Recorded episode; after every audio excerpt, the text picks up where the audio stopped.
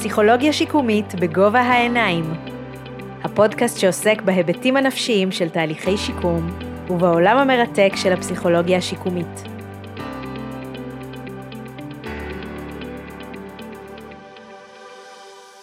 ברוכות וברוכים הבאים לפרק מספר 19 של הפודקאסט פסיכולוגיה שיקומית בגובה העיניים. אני נעמה קיביליס מאירי, פסיכולוגית שיקומית ונוירופסיכולוגית, ואני שמחה מאוד ומתרגשת לארח פה היום את יהל בן הנר, שתשתף אותי ואתכם בסיפור המרתק שלה על מסע השיקום הממושך והמורכב שהיא עברה ועדיין עוברת בשנים האחרונות. היי יהל. אהלן. כיף מאוד שאת פה. גם לי. אנחנו נתחיל. יהל בן נר, בת 47, מהוד השרון. נשואה לאייל, אימא של שי ואורי. יהל, עסקת במשך כ-15 שנה בתחום של רגולציה וכלכלה בתפקידים בכירים, ובתפקיד האחרון שלך שימשת מנכ"לית התאחדות המלונות. התמודדת במהלך ארבע שנים עם רצף של אירועים בריאותיים קשים. מחלת הסרטן, מחלת קרון קשה ושטף דם במוח, שהותיר אצלך פגיעה בצד ימין של הגוף ופגיעה בדיבור. אני אוסיף שסיפרת לי שבדיוק לפני שנתיים, בינואר 2020, השתחררת משיקום ממושך בבית לוינשטיין, אחרי ארבע השנים הלא פשוטות שעברו עלייך, ושלפני שנה השתחררת מאשפוז נוסף. אז תכף תספרי לנו בדיוק מה קרה שם. אז בעצם אפשר לומר שלאורך שש השנים האחרונות, את מתמודדת יום-יום עם ההשלכות של המצב הרפואי שלך ועם שיקום בלתי נגמר. לגמרי. אז על כל זה אנחנו נדבר, אבל אני רוצה שנתחיל אה, במשחק שפותח כל פרק אצלנו בפודקאסט, וזה משחק האסוציאציות, שבו אני אגיד מילה או משפט, ואת תגידי לי את האסוציאציה הראשונה שעולה לך לראש. יאללה. פודקאסט. מרגש מאוד. להתמודד עם רצף של אירועים בריאותיים קשים. מצריך המון אה, נחישות וכוח רצון. להיות בשיקום. אה, זה לא נגמר, שיקום זה לכל החיים. דבר אחד שאת רוצה לומר לאנשים שעוברים שיקום. אני רוצה להגיד אה, שצריך אה, כוח רצון, נחישות, עזרה, תמיכה ואופטימיות. ודבר אחד שלדעתך לא כדאי לומר לאנשים שעוברים שיקום. הכל יהיה בסדר, הכל uh, לטובה. את תרוצי כמו פנתר, זה לא שם, זה לא ריאלי. ומשפט אחד שמסכם את שש השנים האחרונות שלך? מסע, מסע, מסע מטורף, uh, סולמות וחבלים. שזה באמת אה, שם ההרצאה שבנית, וככה כן. תספרי לנו בוודאי אנקדוטות ממנה. ככה ממש מתחשק לי לשאול אותך, לפני שנתחיל, איך זה בשבילך לשמוע את הפודקאסט הזה, שהוא דווקא מדבר על שיקום, בדרך כלל דרך העיניים של אנשי מקצוע, של אה, פסיכולוגים ופסיכולוגיות שיקומיים, ולאו דווקא של המשתקמים עצמם. אני חושבת שמה שיפה בפודקאסט זה ש... שראיינת אה, אנשים אה, שבאו עם גישה מאוד אה, צנועה, מאוד לא יומרנית, לצד סיפורים של אנשים פרטיים, של שיקום. אני ממש אהבתי את הפודקאסט מההתחלה. התחברתי לכל מיני זוויות, אה, מטבע הדברים, אה, לזוויות אה, של הסיפורים האישיים. אני באמת, קודם כל שמחה לשמוע, ודבר שני, אני באמת חושבת שזה מאוד מתחבר למשפט שאמרת, לדברים שלא כדאי להגיד לאנשים. כן. אפרופו הצניעות, לא להגיד, גם בתור אנשי מקצוע, אנחנו לא אומרים, אתה תלך, אתה תשתקם, הכל יהיה מאחוריך. זאת אומרת, יש בנו איזושהי הבנה גם באמת, כמו שאת אומרת, אולי... של המגבלות. בדיוק. ברור. יהל, בואי נתחיל מההתחלה. מצד אחד בא לי להגיד לך, בואי תספרי לי בקצרה מה עבר עלייך, אבל מצד שני, איך אפשר באמת uh, לתמצת הכל לכמה דקות, את כל סיפור החיים שלך בשש שנים האחרונות, אבל בואי בכל זאת ננסה, אם תוכלי uh, ככה לספר את השתלשלות העניינים הרפואיים, מהרגע הזה בפסח 2016, נכון? שבו את מגלה כן. בלוטה נפוחה בצוואר. ועד היום שבעצם בו את משתחררת הביתה מלוינשטיין, באפריל 16 גיליתי נפ... אה, בלוטה נפוחה בצד שמאל של הצוואר. הלכתי לרופא, הוא מיד שלח אותי לאולטרסאונד. כבר באולטרסאונד הרופא עצמו שהיה, שבדק אותי, אה, למעשה במקום אמר לי שזה סרטן, ללא הכנה, ללא כלום. ומזל שאחותי אה, הייתה איתי, כי הייתי בפאניקה מטורפת, והתחיל אה, מרוץ אה, שדים כזה, ביופסיה, טיפולים, כימותרפיים, בדיקות, מח עצם, טיפולים ביולוגיים.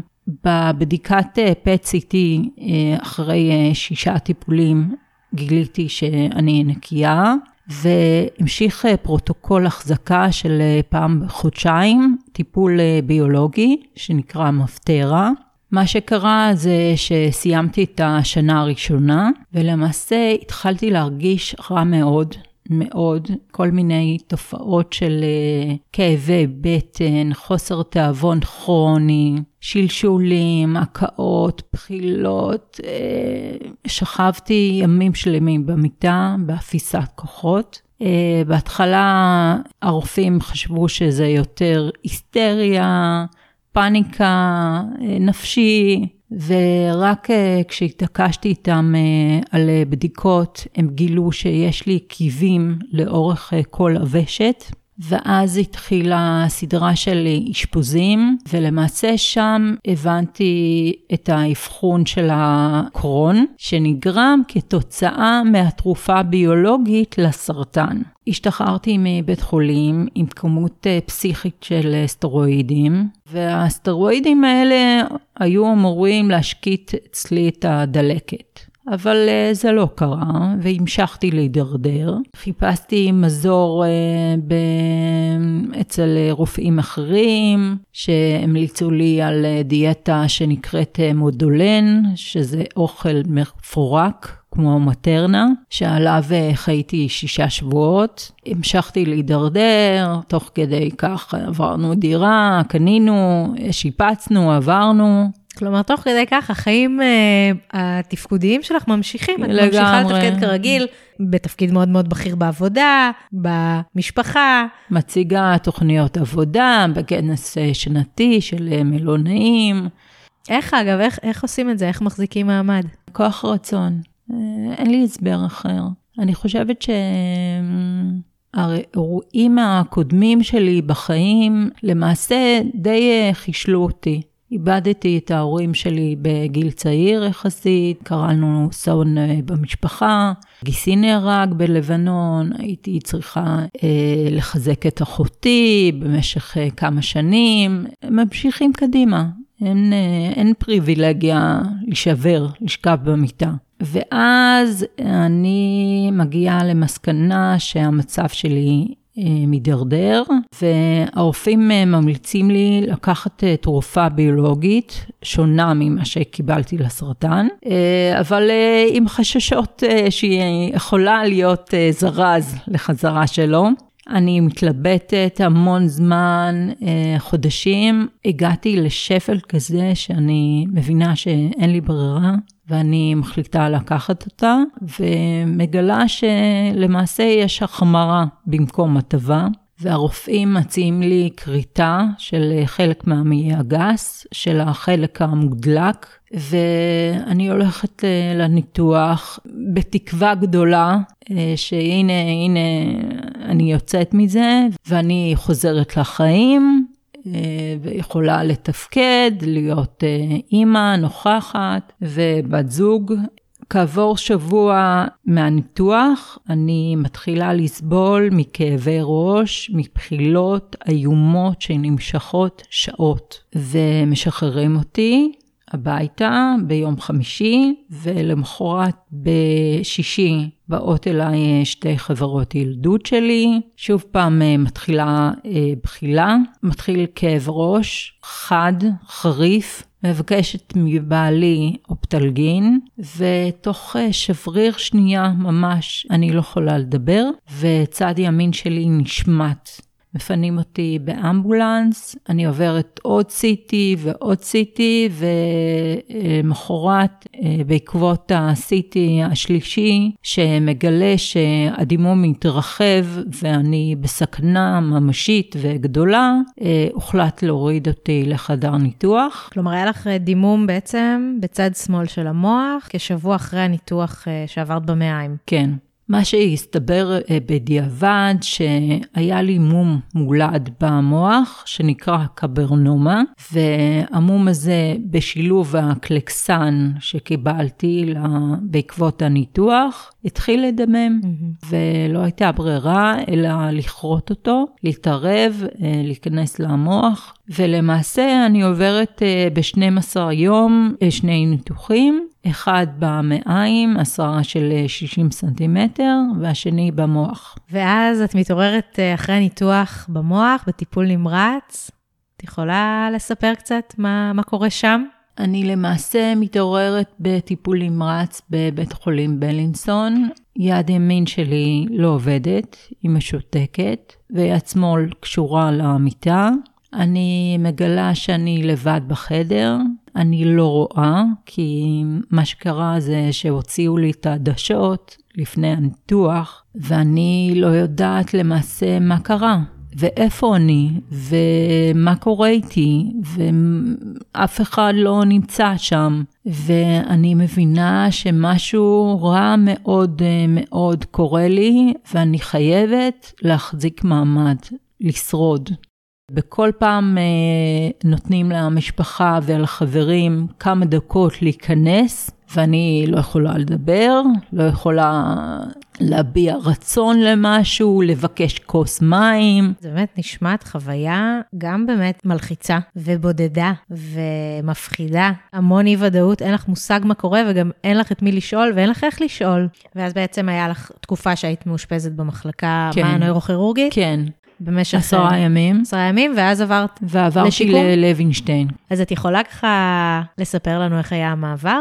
איך היה המעבר למחלקת שיקום? מה הבנת שאת הולכת לעשות שם? אני לא הבנתי את uh, עומק הפגיעה שלי. האמנתי בכל ליבי שהם uh, יחזירו לי את התפקודים. לגמרי, לגמרי. מה הבעיה? יד, רגל, דיבור? הבנתי שאני הולכת לשיקום, אני אעבוד קשה מאוד, ואני בן אדם שאוהב לעבוד קשה, ומבחינתי היה, כל התפקודים אה, יחזרו והכל אה, יחזור לקדמותו. אני אמשיך לרוץ על הכאבים. המצב פתיר. כן, ובלוינשטיין, ביום הראשון היה לי משבר נוראי, נוראי, כי שום דבר לא מכין אותך לחוויה של אה, בית לוינשטיין. ו... לחוויה של אה, מחלקת נפגעי ראש. אה, פגשתי שם אה, מקרים קשים מאוד, כל מיני סיפורים של, של אנשים שהיו עצמאיים, פעילים, מתפקדים, ולמעשה מה שנשאר מהם זה אבק של אנשים, אבק. לגמרי. את רואה את זה ביום הראשון שאת מגיעה ללוינשטיין, ומה את חושבת על עצמך? אני מבינה את הפער בין מה שהייתי ל... למה שהגעתי אליו. הגעתי ללוינשטיין, ישובה בכיסא גלגלים, לא מתפקדת, לא יכולה לעשות כמעט כלום לבד, לא מדברת כמעט, למעט אה, כמה מילים בודדות. זה היה שבר מאוד מאוד מאוד גדול, מאוד. בעיקר הפער הזה, הפער הבלתי נתפס של אה, בחורה שהיא מנכ"לית והיא מדברת והיא מנהלת עובדים ועכשיו היא לא יכולה אפילו לנהל את עצמה. ואיך התמודדת עם העובדה הזאת? את זוכרת? ככה שם בתקופה הראשונה? זה באמת פער בלתי נסבל. התמודדתי עם אה, להכניס את עצמי לפעילות נונסטופ. היה לי לוז ממש ממש עמוס מהבוקר עד הערב, אה, בפעילות, בריפוי בעיסוק, בפיזיו, בתקשורת. לא הייתי נחה. הבנתי שהשיקום שלי למעשה יבוא מהעשייה ומהתפקוד. אני זוכרת שהיו משמרות של אה, חברות שבאו אליי לבית לוינשטיין, אז אה, ככה היינו ממשיכות לתרגל. היינו קוראות, היינו אה, מתרגלות מילים, היינו שרות. כל מפגש כזה היה מוקדש לעבודה, לא לדיבורים, לעבודה מהבוקר עד הערב. כי מה קרה כשנחת או כשהיו דיבורים? כשהיו דיבורים, המוח שלי חזר לאותן מחשבות מטרידות של מה יהיה. ואיך אני אתפקד, ואיך אני אחזור לחיים, ומי יעסיק אותי. אני לא רוצה להיות נטל על המשפחה, וזה מתחיל אה, ככה אה, לטחון, לטחון במוח אה, שוב ושוב ושוב ושוב, בלופים. כן. ואני באמת אוסיף, קודם כל, באמת לא תמיד יש פניות לדבר או לחשוב על הדברים האלה בשלב כל כך מוקדם. ודבר שני, אני חושבת שבאמת העשייה, יש בה איזה מין מימד של שליטה. אפרופו התחושה של חוסר השליטה שלך בטיפול נמרץ, כאן כשאת בלוינשטיין ואת יכולה להחליט שבזמנך הפנוי את לוקחת את ההליכון ועושה הליכות ושרה עם חברות, את שולטת על העניינים. כן. זאת אומרת, יש לך כוח לתפ... להפעיל את הגוף שלך, להפעיל את ה... לפעול לפי הרצונות שלך, יש בזה המון משמעות. כי במיוחד במסגרת כזאת של אה, בית חולים ושיקום, הרבה מההחלטות אה, לא את מקבלת. נכון? יש לך לו"ז שמכתיבים לך, הרופאים כן, כן. מכתיבים את ה... מתי תצאי הביתה ומתי תקומי, מתי תתקלחי. כן, יש נורא, נורא, נורא חשוב ממה שאת אומרת, גם למצוא את הרגעים האלה ב, ביום, שבהם את אדון לעצמך. באמת יש משהו בסיטואציה הזאת, שבה את גם מאוד פגיעה, גם מאוד נתונה לחסדיהם של אנשי מקצוע, או אנשים אחרים שמחליטים על גופך ועל הלו"ז שלך ועל החיים שלך. זה קצת מחבר אותי לשאלה שרציתי לשאול אותך, איך את מתנהלת במקביל כאימא גם? וואו, זה היה קשה מאוד. זה היה ממש קשה. יצאתי בכל אה, סוף שבוע הביתה. אה, בעלי אה, קיבל פיקוד. הבעיה הייתה שזה עוד, עוד מכה ועוד מכה ועוד מכה. זה למעשה לא הפסיק. היה כדור שלג כזה, והילדים שלי היו מותשים. כן, זה באמת משהו שמשפיע גם לאורך שנים וגם באמת על כל המשפחה. תכף נדבר אולי על ההתמודדות של המשפחה. אבל באמת אני רוצה לשאול אותך, ככה, אם את מסתכלת על יום-יום בשיקום, מבחינתך, היה לך יותר קל לעבור כל יום וכל שעה וכל תרגיל ולהתמקד בצעדים הקטנים, או שדווקא להסתכל קדימה ולשים לעצמך איזושהי מטרה גדולה של לשם אני אגיע עוד איקס uh, חודשים? אני חושבת שזה לא סותר uh, שני המסלולים האלה. מצד אחד אני זוכרת שאני הייתי מאוד מושקעת בפעילות, בכל פעילות שנתנו לי, אם זה קבוצות ובטח ובטח פרטני. יחד עם זאת אה, הייתה מחשבה על היום שאחרי, כי הבנתי שלמעשה לתפקידים שעשיתי אני לא רוצה ולא יכולה לחזור. לא יכולה כי זה מאוד מאוד פיזי והרבה לחץ, ואני לא רוצה גם. לא רוצה כי היו לי אירועים שהם משני חיים, ואני לא, לא רוצה לחזור אה, לאותה נקודה שהייתי בה. מה שאת אומרת עכשיו זה, אני מניחה, הגיע אחרי הרבה זמן.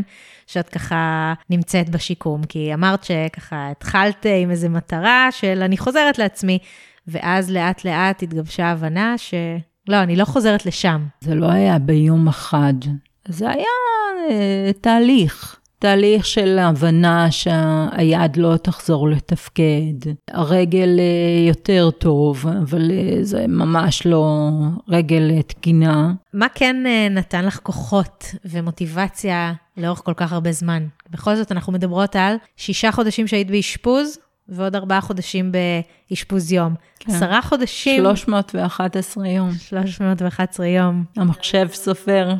כן, והראש זוכר. כן. מה נותן כוח? איך ממשיך, איך כל יום יש כוח לעשות את, באמת את המאמץ העילאי הזה מחדש? בעיקר התמיכה של uh, הבן זוג שלי uh, והמשפחה הקרובה והחברות והחברים ומשהו במבנה האישיותי שלי. די מהר הבנתי שאני צריכה לנהל את השיקום שלי כמו שניהלתי פרויקט בעבודה, עם מטרות ויעדים, ומי יכול לעזור, במה, ולסמוך גם על עצמי, על התושייה שלי, על האינטליגנציה שלי, על החוסן.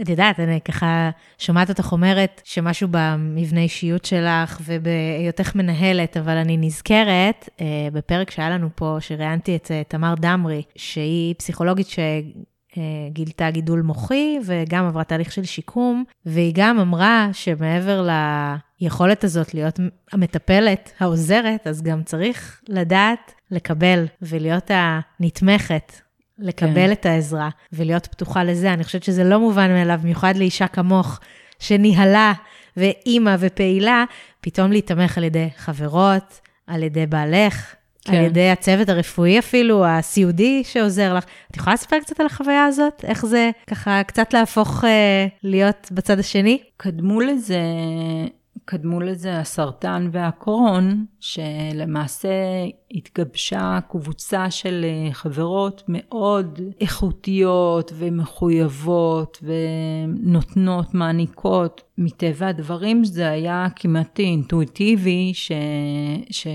להפעיל אותה, לקבל את העזרה. וכולם רצו לעזור. אז אה, הבנתי שאין לי יכולת לעבור את זה ללא עזרה. זה משהו גדול מאוד שעוד לא התנסיתי בו ומצריך המון המון המון עזרה ותמיכה. לא הייתי שנייה לבד, שנייה. אני זוכרת שלפעמים אה, הייתי נכנסת לשירותים בין לבין לבד, וסוף סוף היה לי שנייה שקט. בלי אף אחד שמלווה אותי. זה שוק. זה גם הרגעים האלה של לבד, זה הלם. גם לזה צריך להתרגל כן. אולי אחרי שחוזרים, אה, שיוצאים מהשיקום. כן. חזרה הביתה. כן, להיות לבד זה וואו. אני, אני רוצה להגיד לך שקודם כל זה באמת לא מובן מאליו שלאורך כל כך הרבה, תקופה כל כך ממושכת, הייתה לך כזאת תמיכה רחבה. זאת אומרת, כי זה באמת, אנחנו לא מדברות פה על כמה ימים של אשפוז או על כמה שבועות, אלא באמת על שנים אז קודם כל בורכת לדעתי, גם סיפרת לי כמה, על כמה נשים מדובר, אנחנו מדברות, מדברות על עשרות נשים. עשרות. מדהים, באמת, ואני חושבת שבאמת גם התמיכה של המשפחה, או התמיכה למשפחה, היא סופר חשובה. יהיה לנו פרק על uh, caregivers, על בני okay. אוקיי. המשפחה המטפלים, שכמה הם, חשוב שהם ישמרו גם על עצמם ויעזרו להם. ממש, אז, ממש. Uh, כי באמת זה לא יכול ליפול על הכתפיים של מישהו אחד. כן. אה, במיוחד לא כשמדובר על תהליכים כל כך ממושכים. אז ככה סיפרת, סיפרת על החוויה בשיקום, על מי ומה אה, עזר ותמך בך, ואיך הסביבה שלך באמת הקיפה אותך. היו לך גם נקודות שבירה לאורך הדרך? נקודות השבירה העיקריות היו בחזרה מסופי שבוע הביתה.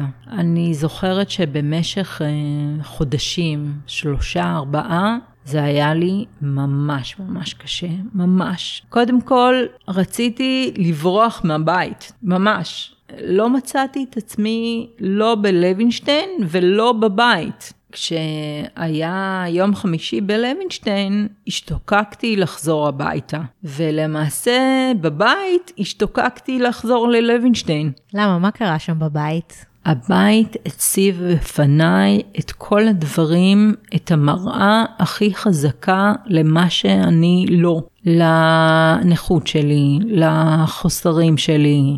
אם זה לקפל כביסה ביד שמאל. אה, זה נראתה לי משימה בדיונית כמעט. אם זה לנהוג, אם זה החברות שלי שבאו לבקר אותי וראיתי אותן מחוץ ללוינשטיין, עצמאיות, עובדות, מנהלות, חיות את החיים אה, ואני מוגבלת. יהל, את מספרת פה על משהו שהוא נורא נורא נפוץ. בעצם היציאה הביתה היא המפגש הראשון עם המציאות. את יודעת, לפני היציאה הביתה הרי יש גם אפילו את התרגולת של איך לעלות לרכב, כן. כשאת עם אה, כיסא גלגלים וכאלה, ואת לא מדמיינת שזה יהיה כל כך מורכב, עד שבאמת את מגיעה הביתה, והנה המציאות. כן, ואני חייבת להגיד אה, המון אה, מילים טובות על המטפלות שלי.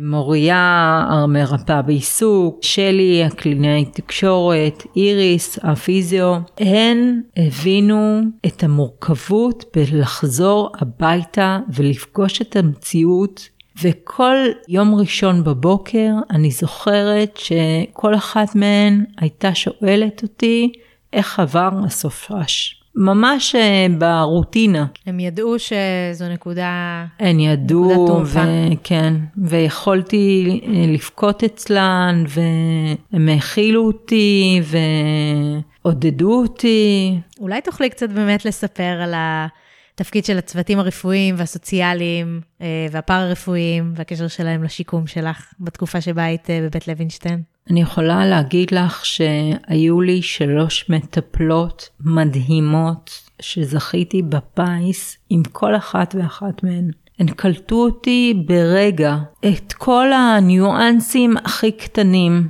הם התאימו לי את האופי של התרגול והעשייה כמיטב יכולתן. אני יכולה להגיד שהצוותים הפארה-רפואי הדהימו אותי. הדהימו אותי עם אה, כל הצניעות והחמלה בעיקר. היית מלווה שם על ידי אה, פסיכולוגים שיקומיים? הייתה פסיכולוגית אה, שיקומית שנפגשתי איתה כמה חודשים.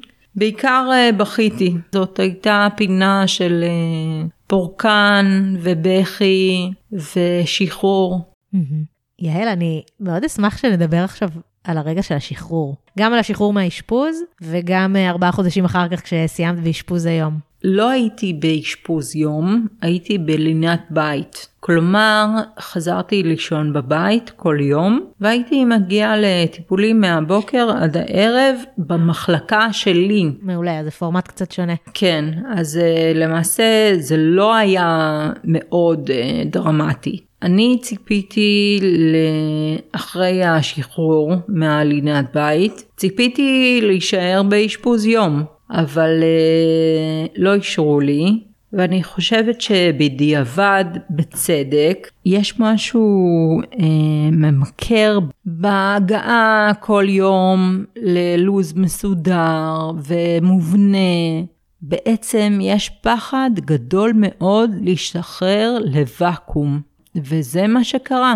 זאת אומרת, הרגע של השחרור הוא רגע מפחיד. מפחיד מאוד, את עומדת בפני איזה ריק, מפחיד מאוד. ומה קורה אחר כך? זאת אומרת, מילאת את השבוע שלך בטיפולים, אבל מעבר לזה, צריכים למצוא תוכן אחר לחיים. כן, היה ברור לי שכדי שאני אצליח בשיקום שלי, אני חייבת להיות אה, פעילה מאוד. קבעתי לעצמי אה, בריחה טיפולית, התחלתי ללכת ברגל, שעה ביום. התחלתי ללמוד באדלר בספטמבר אה, 20, וגם זה לקח אה, שעות אה, נכבדות אה, בשבוע שלי, וכל החברות והחברים, בניתי לעצמי לוז, ממש, לוז עמוס ומשקם. ואני חושבת ש... אבל מצד שני, אני ככה כן שומעת ממך שהשלמת עם דברים שלא תחזרי לעשות, ומצאת לעצמך איזשהו מסלול אחר. כן, זה היה תהליך, כן. אה, לקח לי זמן והבנה שהיד לא תחזור למעשה לתפקוד, ומצאתי דרכים לעקוף אותה, אם זה לקשור אה, שרוכים ביד שמאל, אם זה לקלף ביצה. אם זה לקבל כביסה, שלא האמנתי שאני אצליח ואני אה, מקפלת עכשיו. אם זה לנהוג ביד שמאל וברגל שמאל. למעשה, אני עצמאית בהרבה תפקודים מהיום-יום. שאני חושבת שזה דורש הרבה גמישות, כי למדת הרבה דברים חדשים. אפילו להשתמש בעזרים, או להשתמש בכל מיני שיטות שבחיים לא היית עושה קודם. דורש הרבה יצירתיות לפעמים, כן. אלתור. כן. תגידי, מה השתנה ככה בגדול בעקבות השיקום, אולי לא רק בעקבות השיקום, בכלל בעקבות המצב הרפואי שהתמודדת איתו? מה השתנה בעמדות או באמונות שלך? אני חושבת שבאופן אה, פרדוקסלי, הביטחון העצמי שלי עלה. אני נוכחתי ש... שיכולתי להתמודדויות שהחיים זימנו לי, ועברתי את זה יחסית בצורה טובה. לא איבדתי חברים בדרך, לא שרפתי קשרים, גיליתי עוצמות, אה, יכולות, אם זה הנחישות שלי, ההתמדה, הכוח רצון, המוטיבציה, שבמזל לא נפגעה לי.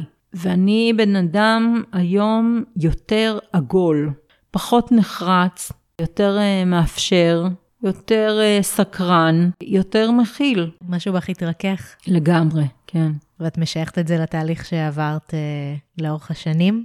אני משייכת את זה גם לגיל וגם לאירועים שקרו לי. הבנתי שאין אמת מוחלטת. יש המון uh, רבדים והמון uh, אפור, ובעיקר uh, גיליתי בעצמי כוחות ויכולות ואת האהבה של החברים והמשפחה שלי uh, לאורך כל השנים האחרונות. וזה מאוד ממלא, מאוד uh, מרגש. את יודעת, עצם זה שאת uh, בעצם מתראיינת פה לפודקאסט, uh, בעצם אומר שהרבה אנשים ייחשפו עכשיו לסיפור שלך. מה את יכולה לומר למשתקמים ומשתקמות, אולי כאלה שמאזינים לנו עכשיו, אולי לבני המשפחה שלהם, לבני המשפחה אני יכולה להגיד שלא יגידו משפטים כמו יהיה בסדר, אתה תחזור לעצמך. אף אחד לא יודע מה, מה בן אדם יעשה או לא יעשה. חשוב מאוד להתמך ברשת תמיכה של אנשים שיכולים לעזור ולהתאים את העזרה לבן אדם הספציפי. שרוצה לעזור. אם יש מישהו שטוב בבישול, אל תבקש ממנו להקפיץ, לקפל כביסה. חשוב מאוד להשתמש במשאבים שקיימים בחוכמה. והמסר למשתקם זה של אמ, התמדה ונחישות ולנסות שוב ושוב ושוב ושוב, ואופטימיות, ואם צריך, גם uh, עזרה נפשית, פסיכולוגית ופסיכיאטרית. הכל טוב, הכל בסדר, זה למען מטרה נעלה. בשבר עצמו המצוקה כל כך גדולה שחייבים קביים, וכשהכול אה, שחור מסביב, זה ממש ממש קשה. כן, אני חושבת שגם לא סתם השיקום הוא לא רק האדם עצמו שעושה תהליכים לבד, הוא תמיד מוקף. מוקף בצוות, מוקף בתמיכה, אם זה משפחתית או חברתית, וכמה זה חשוב. חשוב מאוד. ואנשים רוצים לעזור. אנשים כמהים לעזור, ופשוט צריך להכווין אותם למקומות הנכונים. וזה נותן להם סיפוק אדיר, גם להם. אני בטוחה. כן. יעל, היה באמת גם מרתק וגם מרגש לשמוע אותך. אני חושבת שהדרך שעברתי מאוד אה, לא מובנת מאליה, והנקודה שאת נמצאת בה היום היא גם אה, מאוד אה, מרגשת. באמת הבאת את הקול של המשתקמת, ש, שגם באמת יודעת להסתכל אחורה על התהליך שהיא עברה, ולראות גם איך היא צמחה ממנו, אבל גם מה היו הקשיים בדרך. אז תודה רבה שהגעת לפה היום להתראיין. תודה לך. ותודה רבה למאזינות ולמאזינים שלנו.